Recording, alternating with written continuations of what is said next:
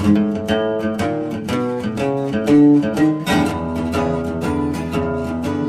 to Sermon Underwear, a podcast where we look at the stories, situations, and conversations that lead up to the sermons that are preached here at First Lutheran. This is Pastor Brian, and today I've got with me Father Tom Early from St. Albans and Spirit Lake. Good to be here. Glad to have you with us. And uh, today we're looking at the, the final entry in our, our series on Paul's second letter to the Corinthians. We went through First Corinthians, and now we've done. This will be five weeks this coming weekend on Second Corinthians. The here we have Second Corinthians chapter eight, beginning with the first verse. Paul says, Now, friends, I want to report on the surprising and generous ways in which God is working in the churches in Macedonia province. Fierce troubles came down on the people of those churches, pushing them to the very limit. The trial exposed their true colors. They were incredibly happy, though desperately poor. The pressure triggered something totally unexpected an outpouring of pure and generous gifts. I was there and I saw it for myself. They gave offerings of whatever they could, far more than they could afford, pleading for the privilege of helping out in the relief of poor Christians. This was totally spontaneous, entirely their own idea, and caught us completely off guard. What explains it was that they had first given themselves unreservedly to God and to us. The other giving simply flowed out of the purpose of God working in their lives. That's what prompted us to ask Titus to bring the relief offering to your attention, so that what was so well begun could be finished up. You do so well in so many things. You trust God, you articulate, you're insightful, you're passionate, you love us. Now do your best in this too. I'm not trying to order you around against your will.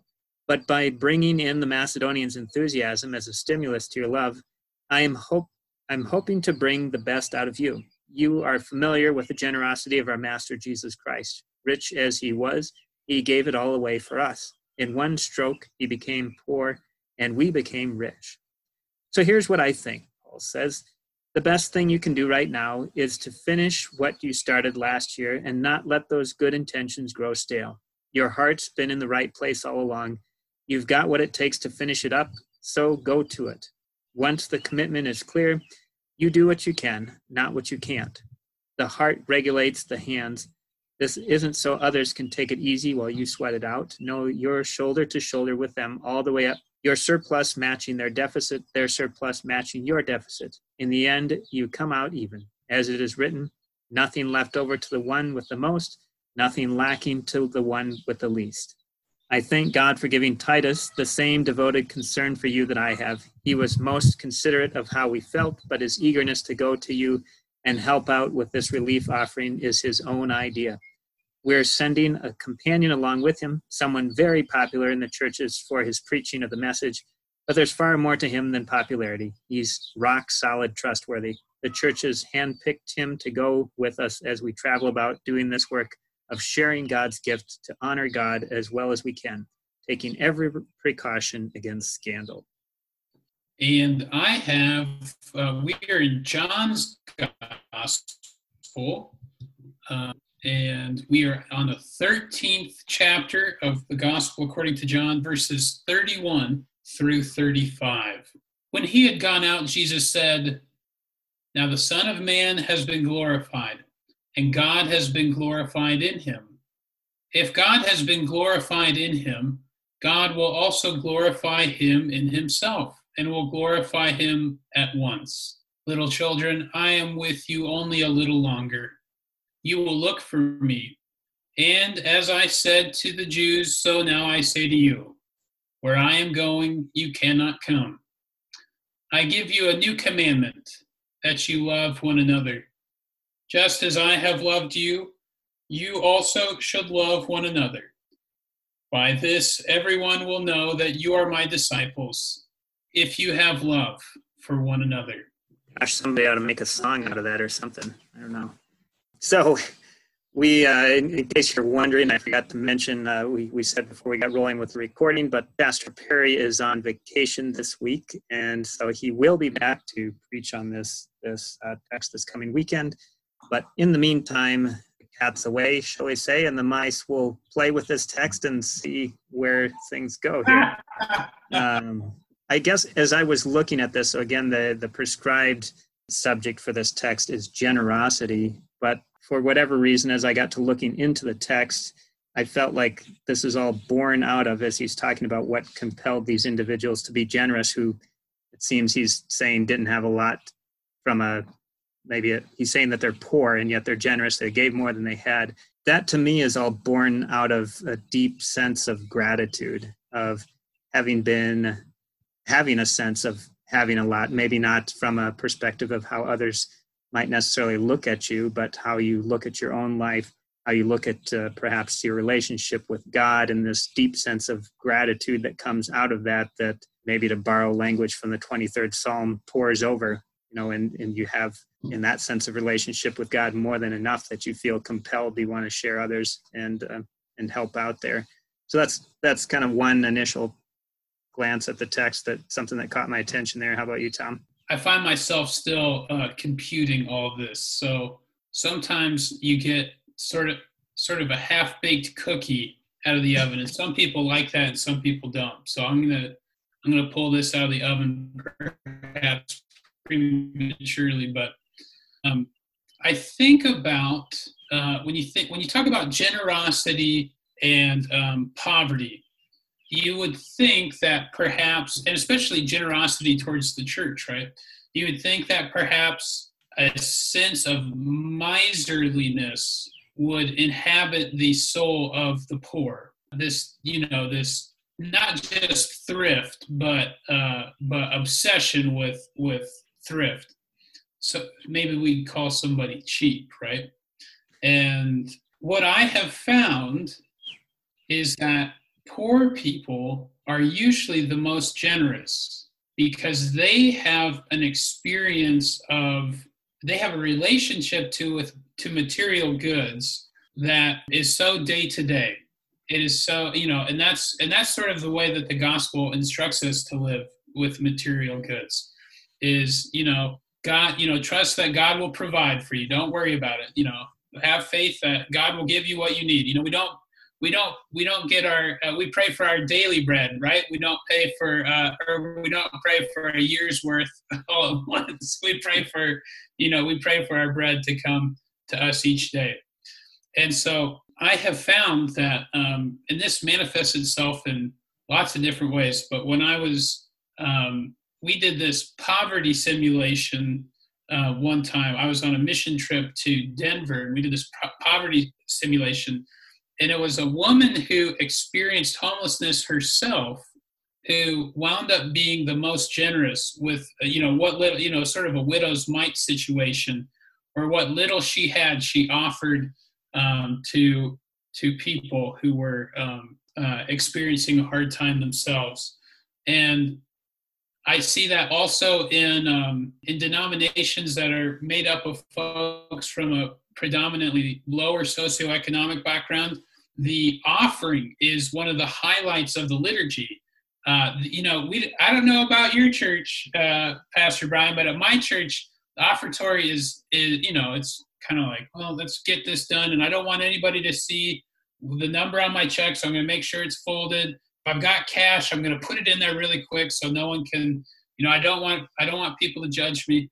But in the but in uh, especially you know it's it's especially in the African American community the offering is really an important thing because it's the symbol of you know it's they're they're usually a people who are much more aware of the fact that they depend totally on god. And um, like we all do but sometimes we forget about it. And so the offering is this symbolic returning of a little bit of what god has given us back to the one who gave it to us. I was just thinking of a couple different different things. Well, one, uh, as you have visited and helped with leading worship among our congregation, you know, you've said, stood out to me a couple different times. You've said during the offering that uh, along with what we have to offer, we also offer to God the things that we don't know what to do with. In that, there's that faith or that trusting that um, whatever offering is, there's a relationship that's a part of that. And I think that gets to an underlying thing that we unfortunately really didn't pick up a lot of in this two part series on First and Second Corinthians, but I know Paul takes at least some part of one of these letters to talk about the body of Christ. And so to say that this there, this giving, this relationship, this sharing that he talks about at the end of this particular passage is all related. We're all part of this one body, um, and you know that's in a culture that is very um, individualistic or very. I'm trying to think of what the word that there's a word for it, but it's it's me driven. Like what can I get out of it? You know, maybe um, yes, that's another. That's another. There's a less uh, harsh word that somehow makes yeah, it seem yeah, okay.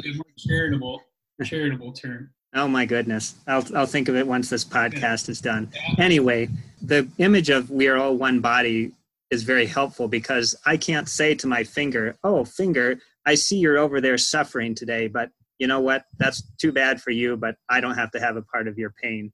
You know, it's it's part of my body and I feel it. And that's what Paul is uh, saying too when he uses this bodily image is that we can't, if we are going to call ourselves the body of Christ, we can't say, oh, you're suffering over there. That's too bad. Um, but uh, that doesn't really affect me. You know, he's saying that this is all together in this. And that made me think of, again, when you were talking about offering in other cultures i think of my visits to haiti there and that's very much their sentiment is again it's very much a daily thing because you may not have your job from one day to the next. You might have the work today your neighbor might have it tomorrow um, but whoever brings home the chicken that night to eat that's that's kind of the staple protein that they have there. Whoever brings home the chicken you share it with the whole community um, because you might be hoping that someone tomorrow who got to work will bring home and share the chicken with you. You know there's really no no sense of like this is my thing and that's too bad for you. You know it's there's very much a, a communal sense there.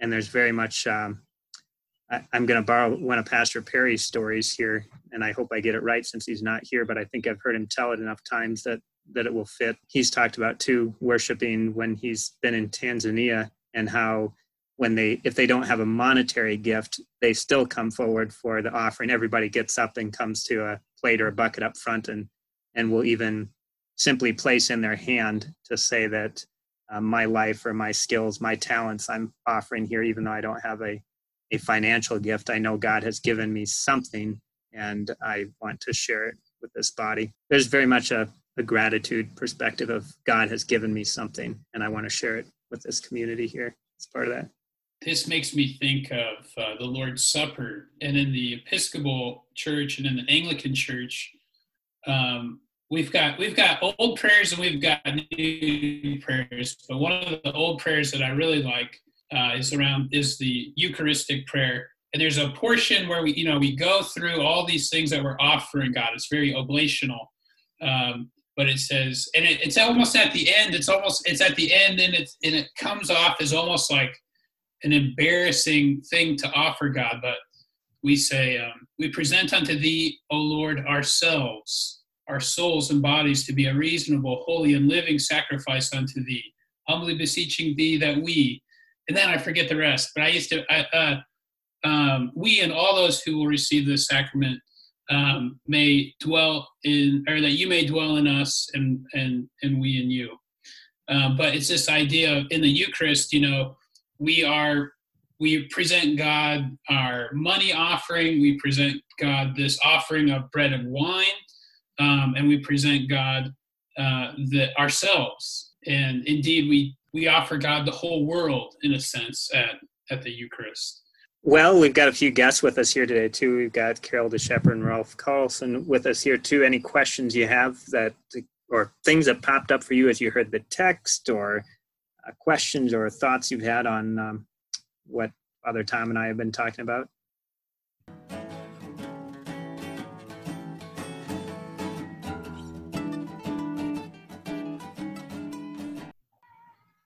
So, as we've talked about gratitude today, just take some time as soon as you get done with this podcast here and uh, grab a pen and paper and think about some things that are that you're grateful for that are going on in your life or the life of your community or uh, in the lives of those around you, family and friends as well. Take a take a little time and write down some things that you're grateful for. In whatever time you set aside for God, prayerfully in God's presence, just bring to mind when you think of generosity, what comes to mind. and sort of think about, you know, God, why have you put this in my imagination? You might be surprised. It might be someone from your past who gave you something that you could never repay them. Um, could be a uh, just a situation. Maybe it's an overwhelming gratitude for um, seeing somebody get married to uh, someone they don't deserve or something like that. I know that that's what my parents feel when they see my wife. Uh, and uh, but yeah, I think that when you just spend some time, with whatever whatever kind of quiet time you have with God each day, um, just let yourself let your imagination bring to mind generosity and what image is associated with that, and just spend some time with that. This question, getting at that relationship piece, kind of tied into the practice you just lifted up there, Tom. When's a time that someone was generous in your estimation of what a generous act is. When was a time that somebody was generous to you, and how did that make you feel? Then on the the flip side of that, when was a time that you felt you were generous to someone else, and regardless of how they reacted, how did that how did that make you feel to be generous to someone else?